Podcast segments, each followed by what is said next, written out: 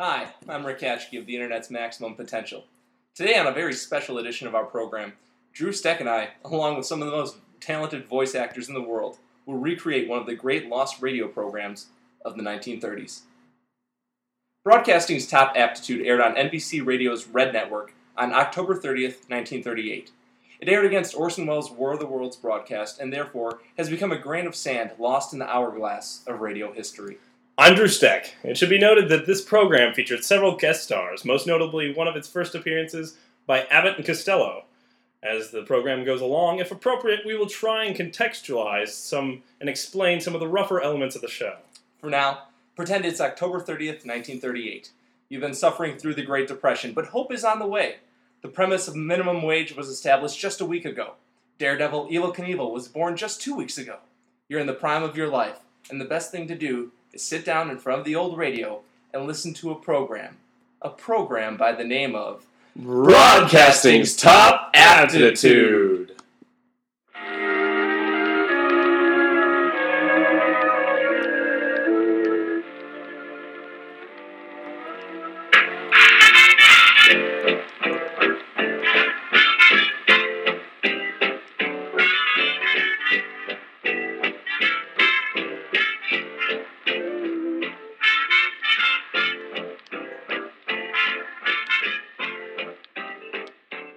Radio producer Tommy Finn has been working in the radio business for quite some time. He was once known as a wonderkind of sort, but lately the talent well has been dry. As he looks over the numbers, the wealthy owner of the radio station, Admiral Warren Fontaine, storms into his office. Finn, I sure hope you're looking over the numbers. Yes, Admiral Fontaine. I'm in as much disbelief as you are. Oh, you are now, Finn. Well, what do you have to say about this? Perhaps this depression we're in has hurt our performance. As much as we love what, what we do, our country has been in a rut for quite some time. And while Americans love entertainment, and the radio offers them a door to escapism, perhaps they're too hard working at the moment. Nonsense, Tommy. Our economy is the verge of a booming yet again, and everyone owns or should own a radio. But why aren't they listening to our programs? I'm unsure of that, sir. Well, it's time to get sure. I'm giving you two days to come up with a radio act that will turn those numbers inside out. Two days? I'd stop looking at those numbers and start getting to work. Meanwhile, at a small club on the city's west side, a young performance duo, Curtis and Henley Thompson, are about to entertain a room full of patrons. Boy, oh boy, Henley, I got butterflies in my stomach. Is you telling me you went and swallowed butterflies? No, it's the nerves. They're manifesting themselves as butterflies. I don't like that image one bit, Curtis. Sorry, Henley. Are you sure it's the nerves, not not hunger? No, I can't eat before we perform. When I get home, the wife will have a bun in the oven for me. Margie is having a baby? She is? You're gonna be a father? Well, this is great news. Goodness, I must say all those nerves are going away. It's like tho- those butterflies have reverted back to the cocoon stage of their motor- motor- meta- metamorphosis. Now I've got caterpillars of excitement pulsing through my body. Do you have names picked out yet? No, Is it a boy or a girl? I don't know. How do you tell? You boil water, your wife, you boil, you boil water for your wife, then you put in a dash of honey and also some lemon juice. When she drinks it, if she tastes the honey, it's a boy. If she tastes the lemon, it's a girl. What if she tastes both? Then you'll have twin boys. Well, if that's how you know you have twin boys, how do you tell if you have twin girls? I don't think having twin girls is possible. Oh? You know, women aren't as strong as men, and that's something that begins before you're even born. They aren't powerful enough to have two of their own come out at once. Well, isn't that an old wives' tale? Right, but but you're in your late twenties and your wife is young, so no worries. Five minutes till showtime, fellas. I should call Margie. You can call her after we're done. I'll tell you what, Henry, Henry, Henry, what is your name? It's Henry. Oh, okay. I feel great.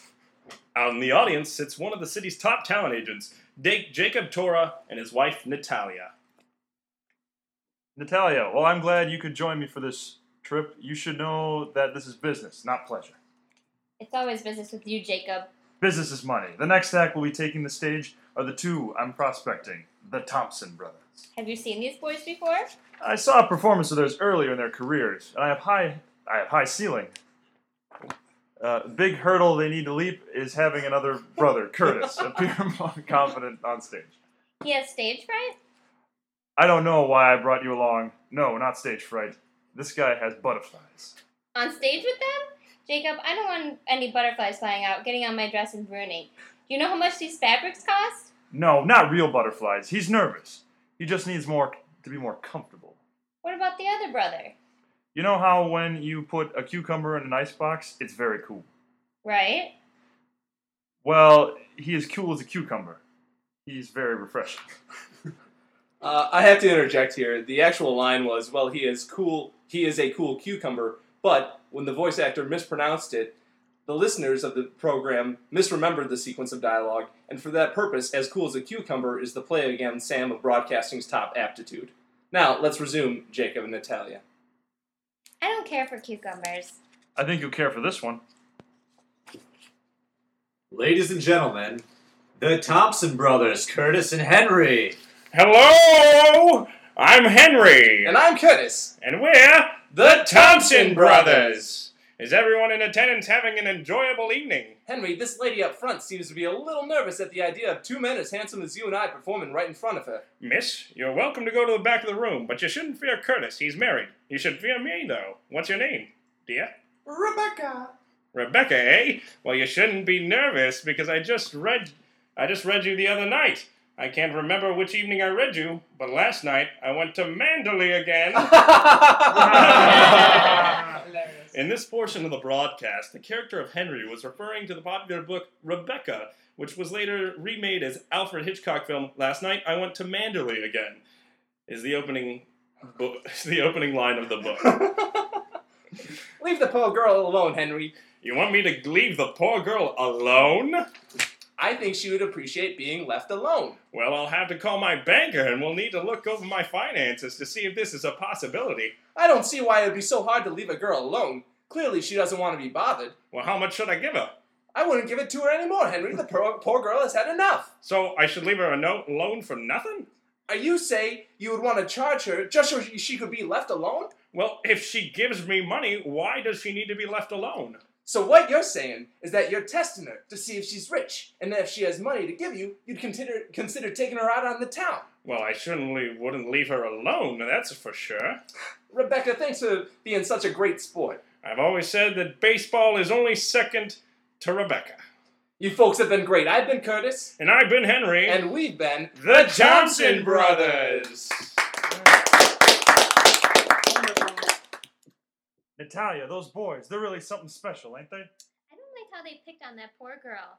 But that's the thing, Natalia. They reached out and made the audience a part of their show. It is revolutionary. Uh, and you, s- you see Curtis? He's he was like his brother. There were two cucumbers out there. I'm going to talk to them through, dear. I'm gonna try to- and make them pickles. Aren't cucumbers bigger than pickles? Maybe in size, but not in consumption. I'm talking. ab- I'm talking about making money, and that's what I hope to do with these fellas. Backstage, Curtis and Henry cool off in their dressing room. Uh, what a great show, Henry! We were golden tonight. It was like King Midas himself had touched our performance. I can't wait to tell Margie about this and learn more about the pregnancy. It's pretty hard for me to accept that you seem to already be such a distant father. But Henry, I didn't know. Well, now you don't. Now you do know that you seem to be a distant father, and I would rectify that. I'm gonna go place a telephone call to her right now. Go ahead. But before Henry can leave, Jacob Torah enters the room. Boys, you truly, you, you were truly phenomenal tonight. You're just the type of act my talent agency is looking for. Uh, excuse me, I need to make a telephone call. Curtis, what are you doing? This fella here is, is here to talk business. But I want to talk pregnancy. Well, I hate to break it to you, sons. I don't sell babies. Curtis, let's talk with this man. This fella by the name of uh, Jacob, Jacob Toro. Wait, the Jacob Torah? That would be right. I, I think this could be our big break. Yeah, fame just got a crack, and we're leaking in. Uh, no, no, not so fast, boys. I want to understand where I can take your act and what sort of terms we're going to use. Well, my favorite terms to use are done deal and instant fame. Mine are big bucks and fortune and glory. But what do you two want to do with your act? We want to be ourselves. We want to perform. We want to be the, The Thompson Brothers! That's pretty vague, boys. Well, ain't you the talent agent? Shouldn't you be able? Shouldn't you be the one to figure out what to do with us? Huh? Huh? Well, yeah, well, l- let's hammer this out. The three of us, let's spend a night figuring out where we can take this act. Uh, if you'll excuse me, I need to use the telephone. Sorry, I can't do that. Make that noise. What? My wife Natalia was outside the door, and she locked it from the outside when I shut it.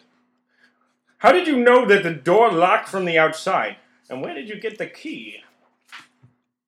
How did I do that? One answer show business. Let's get to thinking, boys. Meanwhile, Tommy Finn sits and stews in in a crosstown bar, drinking wicked brew after wicked brew. It should be noted that this is an incredibly convoluted scene, which not only serves primarily to drive the plot, but also has some incredibly unnecessary product placement. Uh, actually, Drew, I think the next several scenes are s- very strictly plot driven. Right, but this is the scene that was that the sponsor paid for. Cigarette, mister? Get me away from. Oh. that ain't no way to Cigarette, treat mister? me. Get away from me, cigarette girl. That ain't no way to treat me. I ain't regretting it. Hey now, mister. I don't mind serving you drinks, but I can't have you talking that way to my cigarette girl. Cigarette girl. I didn't mean that. It's okay, mister. I was only trying to offer you some Lucky Strikes. You know, Lucky Strikes is the only brand out there that features toasted tobacco. And as for the name, Lucky Strikes means fine tobacco. So would you like a Lucky Strike? Hmm, I love one. Have a match. Have a match? Oh, thanks.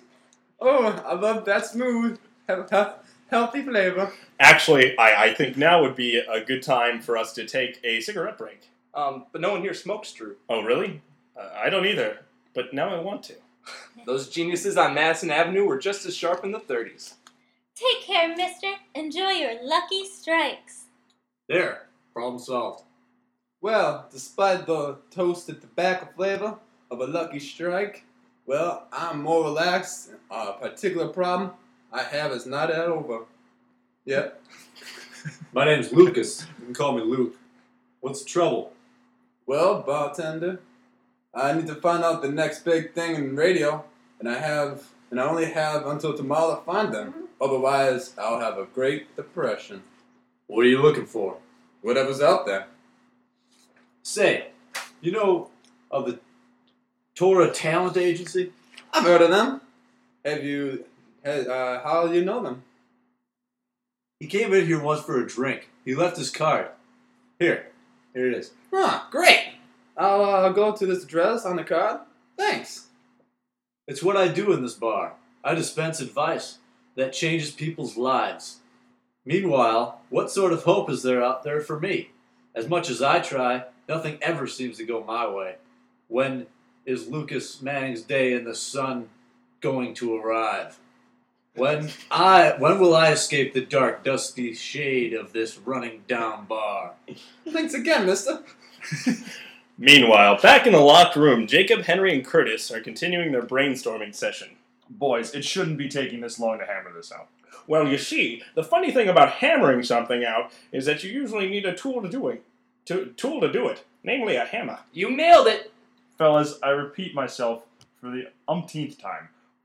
Where are we going to take your act? Well, Shouldn't you be the one who decides where our talents are best suited? Keep in mind, we are most talented when we are wearing our best suits. Well, certainly, whatever endeavor you and I go to, regardless of the arena, we will be uh, in our best suits. We could try to take it to Vegas and, and try our best suits at, out at the casino. Well, Oh, which suit, best suits are those? Hearts, spades, diamonds, and clubs. Boys, you ain't leaving this city. Wait a minute, what time is it? It's it's late, but not too late. Curtis, we have to leave the city? What for? We've got to go to Pamlico. That's right, I forgot! What are you two talking about? Curtis and I, uh, we're working the big race. Uh, grounds crew, it's a day job. Oh, uh, over over at Pilmino. Pil- Pimlico, Pimlico. Sorry. Performing isn't paying the bills. Not yet, at least. Especially with Curtis having a kid on the way. Have your wife unlock this door. We've got to get the first train to Pimlico right away. Natalia, let us out.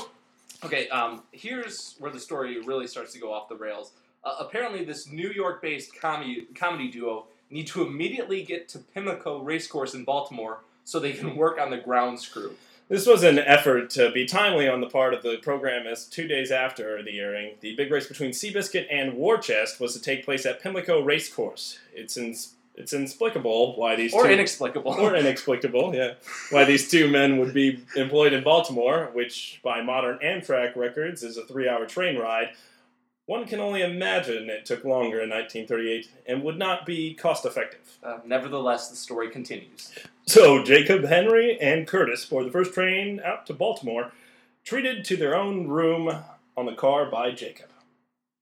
It sure was nice of you to spring for the sleep car. Yeah, yeah. Well, it ain't going to use it to do any sleeping. We're here to figure out what to do with our your careers. How can we cater your act? Well, I love pastrami sandwiches. Curtis is a big fan of corned beef. I don't understand how corned beef works, but I love it. I keep expecting kernels, but that's never the case. Can we ha- can we head over to the club car and get ourselves a bite? I'm not taking the train with you knuckleheads out of out to Baltimore just to sit around and watch you eat. I'm going to be blunt, Jacob. I don't see how you're really helping us. Curtis and I will be happy in whatever sort of position we land in with our act, just as long as we're able to, fo- to perform. I've got a child on the way, Jacob. I just want to be able to support him or her, well, him or her while doing what I love. Speaking of which, I should have sent a telegram to my wife. We still haven't spoken since I found out about the baby. And that was Henry who told me about it. I thought you told me. I thought you told me she was pregnant. Well, I did repeat what you said after you told me. I guess that's what they mean when they say that word travels fast. Well, if word travels fast, why aren't we on a word instead of a train? Curtis, Henry, I'm a money man, and if you two stay, say you don't care about the specifics of the act, well, I guess I'm not going to put as much money into you two as I thought. Don't act this way, Jacob. Act what, Henry? I have to. I have no act. No, you and I don't. But by Curtis and I, we do.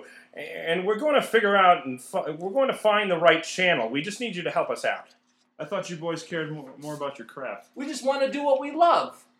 I'm going to come with you two to Baltimore, but I'm just here to watch the big race. If you two figure it out, we have a deal. Otherwise, it's all off. I thought you said you believed in us. Well, you two haven't signed any paperwork yet, have you? I'll be in the, the club car. You two aren't allowed.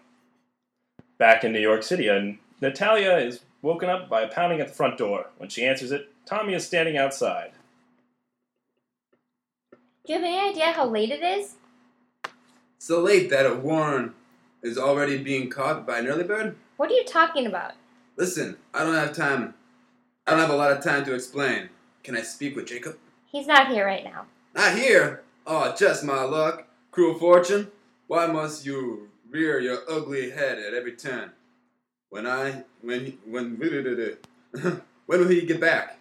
Not until late tomorrow. He's in Baltimore. Baltimore? For what? He's working with the next, his next big act. Wait a minute. Next big act. The Thompson brothers. They're all going to be at the big race. Big race, huh? Well, that still gives me time to make it out to Baltimore.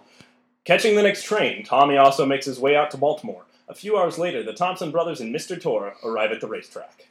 Listen, I'm going to grab seats in the grandstands while you two work out if there's going to be some sort of a deal. I still don't understand why you're not the one making the decisions. Henry, Curtis, let me explain the biz. You two are the talent, but by no means are you sharp enough to conceive the suits to hire you for a job.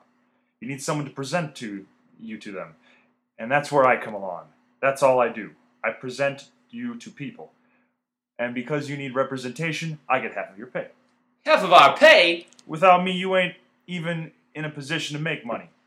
Wouldn't you be uh, rather make 50% of something instead of 100% of nothing? Well, hey, that's cruel. That's the that's business, boys. Have fun working. We'll talk later. As the stands begin to fill in with more and more race fans, Curtis and Henry work on the racetrack, preparing it for an opening race to precede the main event. I thought Seabiscuit and Wordchest were the only ones racing today. Are you saying you don't care about the race featuring my horse? Not at all. Who are? Who are you? I'm Edwin Fleece, the jockey for Lucky Thunder, and let me tell you, Lucky Thunder's gonna win the race. Well, good luck to you. You don't believe me, do you? Just wait until you see us out there. We're gonna win, and then I'm gonna formally request that we race against Seabiscuit and Warchest Now, why would you do a thing like that? because I want to be known as the best. I'll see you two in the winner's circle. Oh boy, Henry, he sounds like he's out to make some trouble. I think it's I think it is up to you and I to save the day. Well, what do you have in mind? Well, let me tell you. Meanwhile, Tommy arrives and begins his frantic search for Jacob Torah. Uh, excuse me, sir. Have you seen Jacob Tor around? Ooh. Uh, you're no help to me. Back on the track, the opening race is about to start. And off! Shooting out of the gate is Lucky Thunder. He immediately has jumped out to a five lengths lead. As he comes around the corner, Lucky Thunder is breaking away from the pack. This is the most impressive showing I've ever seen by a horse in my life. The h- other horses don't matter. Place and, place and show is of no importance. Lucky Thunder is going to win this by 12 lengths. An unprecedented showing. And I wouldn't be surprised if we suddenly had a dark horse that wanted to contend with Seabiscuit and Warchest. Well, Henry, that jockey was right. We'll wait for him to get off the horse and put it back in the stable, and then we'll make our move. It looks like Lucky Thunder jockey, Lucky Thunder's jockey wants to make an announcement. I want everybody here to know that Lucky Thunder will race against Seabiscuit and War Chest. Race officials won't let him formally enter the race, so you will not be able to bet on him. But you can watch the power and the might of this glorious horse. We will win. Stunning words from such a small man. Back in the stands, Tommy continues to frantically search for Jacob Torah, now looking through the luxury boxes. Uh, excuse me, fellas. Are uh, aren't you Jacob Torah? Well, no, I'm Joe DiMaggio. And I'm Frankie Caracity. People call me Billy, uh, Bill Dickey. Sometimes people like to sing my name Skip Russell. My, my real name is Vernon Luis Gomez, but everyone knows me as Lefty Gomez. I'm also better known by my nickname of Red Ruffing as opposed to my whole name, Charles Herbert Ruffing. I'm Monty Pearson. Hello. And I'm Lou Gehrig. It's kind of interesting that I would be watching a horse race when it so happens that I'm known around the country as the Iron Horse. Of course, people may call me the Iron Horse because of my durability, not because I'm a horse cast in iron posing as being a human being.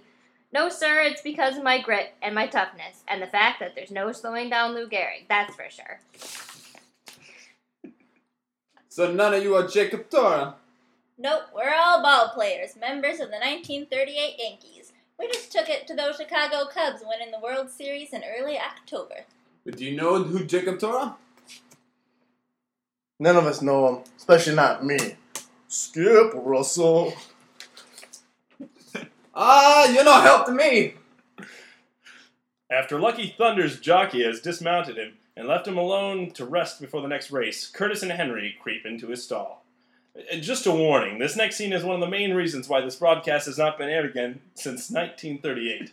In fact, the controversy surrounding the War of the Worlds probably saved NBC Radio from enduring the protests which might have resulted from this scene.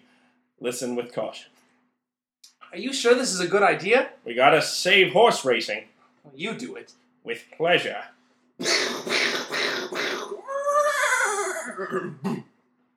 Well, I shot the horse and killed it. That's step one. Did you bring the saw and the sacks for step two? Got him right here. All right. I'll saw him, and we'll put the parts. This sounds easy. All right, now, Kurdish, hand me those ribs. Well, someone's barbecuing in here? Henry, I don't think now is a good time to be thinking about food. We have to cover the murder of this horse and dispo- dispose it somewhere. No, no, no. I mean the ribs of the horse. Oh, here you go. Move over. I'll do that work. You just tell me what part to give you. All right then, Hen- Henry. Could you hand me? Could you give me that liver? Liver, but he's dead. No, no, no. I meant the liver of the horse. Oh, here you go. I think our original working arrangement was working much better. All right, Curtis. I could really use the head. What do you mean could? The head is a vital part of the body. It's what makes it think, it's what makes it breathe, it's what makes it kiss, it's what makes it talk. You're using your head already. No, no, no! The horse's head! Hand me the horse's head! Oh, here you go. Let's switch again. Ah, looks like I could need I looks like I need the heart from you now. But I'm saving it to give it to a girl! No, no, no. A- actually, actually, Rick, I there's like another 45 minutes worth of this material, and it really starts going down in quality. Bluntly, Drew, I think this material is flawless. It stands the test of time. It's kind of like George Carlin's early stuff, but performed by Abbott and Costello. It's perfect. Rick, it's just the same st- shtick. This was before Abbott and Costello understood the idea of self editing and pacing a longer bit correctly. There's no build-up, no payoff. Uh, uh, Drew, this is classic. This is going on the record. Uh, don't insult these comedy geniuses. Let's just skip it, Rick. It's way too long. Uh, Drew, I think you're outnumbered here. Actually, A- actually, Rick Drew is right. Lee, you're on his side? I am too, Rick. I'm actually an animal rights activist for the past few minutes. I contemplated running into my car, retrieving a bucket of red paint, getting Buzz back in, and then drenching this whole apartment in Dutch Boy. Well, Tara, how could you? Well, Drew, the women are on your side, but let's hear what my boys have to say. Rick, let's just move on. It's been a while since the show has been legitimately funny. I think the last really good thing we did was when I sang, and that was only funny because of how amazing a singer I am, and that I'm slumming it with these no talent hacks surrounding me. Andy, no! Uh, the sound effects were pretty uh, were amazing, but let's move ahead, Rick. You son of a gun, Carl. Rick, I'm the number one fan of the show, a fact which has been well established throughout the entire series of the program. That being said, I think we should move on. Backstabber. Mike, ball's in your court. Well, we've already been outnumbered here in a vote, but I'd like to for it to continue. Actually, What? Tara, I've waited too long to tell you this, but I- I've killed some horses. Um, it was one of those. I was the one who introduced Rick to the script because I talk so much about. I take so much delight in this scene. It's helped me really revel in a in revel the rush I, I think it helps you relive that rush. I love that. Mike. Yes, yes, that too. I'm sorry, we're talking about this when I get home. When we get home, I'm sorry. Anyway, uh, let's skip ahead to the end of the scene when the jockey comes in after the horse has been cut up into sacks. Oh no! Where could Lucky Thunder be? Sir, we had, we had to set him free. A life confined to horse racing just isn't fair to a racehorse. We let him out. He's currently running through the wilderness. I should be mad, but I'm very proud of you boys. It took an act like this for me to realize how selfish I've been. Thank you. You're very welcome. Say, what's in all those sacks you're carrying? Uh, lunch. Barbecue ribs. Oh, so that must be the barbecue sauce all over the floor over there and currently leaking through all those sacks. That is an astute observation, sir. Well, enjoy your lunch. You certainly deserve it after performing the act, which really doesn't upset me at all, surprisingly. I guess it makes sense. You know, there were times that I got so mad I wanted to kill that horse. I That's a horrible thought, sir. Shame on you. apologize. I'll depart now. Back in the grandstands, Tommy sits down at the cheapest seats in the house. Well, I give up. I'm never gonna find Jacob Torah. I'm Jacob Toro. You are? Yes. Who are you? I'm a radio producer, Tommy Finn. And, uh, I need to find out. I need to find an act uh, to host a daily radio program. However, I need to find that act by today. Well, I've got a great act right here with me. The Thompson brothers. I don't know what uh what they do, but uh, I know your reputation and eye for talent, so I'm gonna sign them. Wonderful. But I need to get them back to the city uh, t- today. I'll go get them for you. As Curtis and Henry walk out with all their sacks, they hear the voice of Jacob yelling for them. I think Jacob wants us. What? He wants to give him money? He wants us to give him money? Well, we should go see what he wants. Fine. Curtis and Henry meet up with Jacob and Tommy. Henry, Curtis, I'd like to introduce you to Tommy Flynn, a big time radio producer who wants you two to host a daily radio program. Pleasure to meet you two. I let Tommy know what you two are you two are my top talent. Now as your agent, I have to recommend that you two go ahead. He, you're not our agent. What? You know, we never signed anything. But I was the one There's no contract agreement. No agreement. We win, Curtis. But, hey, sorry, buddy. That's the business. Well, uh, if- if you don't have any uh, have an agent, would, would it be all right if you uh, received the money direct, boys? I think we'd be fine with that. Uh, quickly now, we have to make it back to the city. But but but Jacob, I trust your opinion of talent, but I highly uh, question your business moves. I'll be sure to let everybody else in the uh, business know how poorly you set up this business deal. Let's go, Henry and Curtis. Hours later, moments before the deadline, Tommy walks into Admiral Warren Fontaine's office, presenting Curtis and Henry. So you boys call yourselves the Thompson Brothers? That'd be correct, sir. And what do you plan on calling your program? Well, uh, the Thompson Brothers Hour. That's horrible. Absolutely horrible. So horrible that I know you're clearly joking, and I appreciate this confusing sense of humor on display. When I received my four stars rank in the Navy, I had to put aside my sense of humor, and now the only thing which aren't that funny seem to tickle me my funny bone. It's incredibly complicated. Combat will do that to a man. So t- tell me, Tommy, what's the real name of your show? Uh, it's uh, broadcasting tops aptitude. Let me hear the intro. I'm Henry Thompson, And I'm Curtis Thompson. and, And this is Broadcasting's Broadcasting's Top Top Aptitude. You boys have a deal, and you, Tommy, you still have a job. In fact, you have my job. Uh, what? I'm retiring.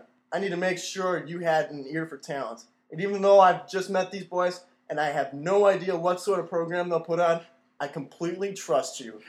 Combat will do that to a man. Oh my god, he just disappeared.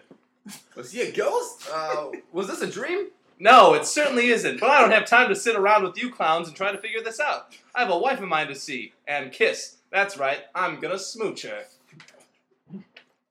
Curtis sprints to his apartment and opens the door to find his wife finishing up a large meal. Honey, I've got news. I do too. What's going on? What's going on? Henry and I are going on. Going on the air, that is. We just signed a deal with the big radio station. We have ourselves a show. That's great. Now, you had you said you had some news? Well, I went to the doctor, Yeah. and it turns out I've got a bum toe. The best method is going to be bed rest. Oh. You sound disappointed. Well, I thought we were having a baby. Where'd you hear that? Well, I don't know. Everyone just seemed to know. Well, I hadn't told anybody, but we are. Ah, you must have that glow that everyone could tell. Well, if I've got a glow, how about we turn off the lights? You do need your bed rest. I think I'll take a nap too. And that there's the end. Uh, so that was broadcasting's top aptitude. Um, any closing thoughts, Drew? Uh, the ending is a little funny. Uh, you just hope that she does, she was done making the meal and that they weren't still cooking when they turned off the lights and headed to bed. What about you, Rick? Well, it's kind of hard to have closing thoughts when uh, this really isn't the complete radio play. We did skip a lot of material with the dead horse, and I think by excluding that, that harms the overall production. You're wrong. That's that's where you're wrong. But thank you to our incredibly talented cast of Andy Berman, Carl Havermill, You. Lee Allen, Tara Domine, Mike Schmalz, John Thompson, and John Thompson. I've been Drew Steck. He's the double mention, and I've been Rick Ashke. And this has been the Internet's Maximum Potential.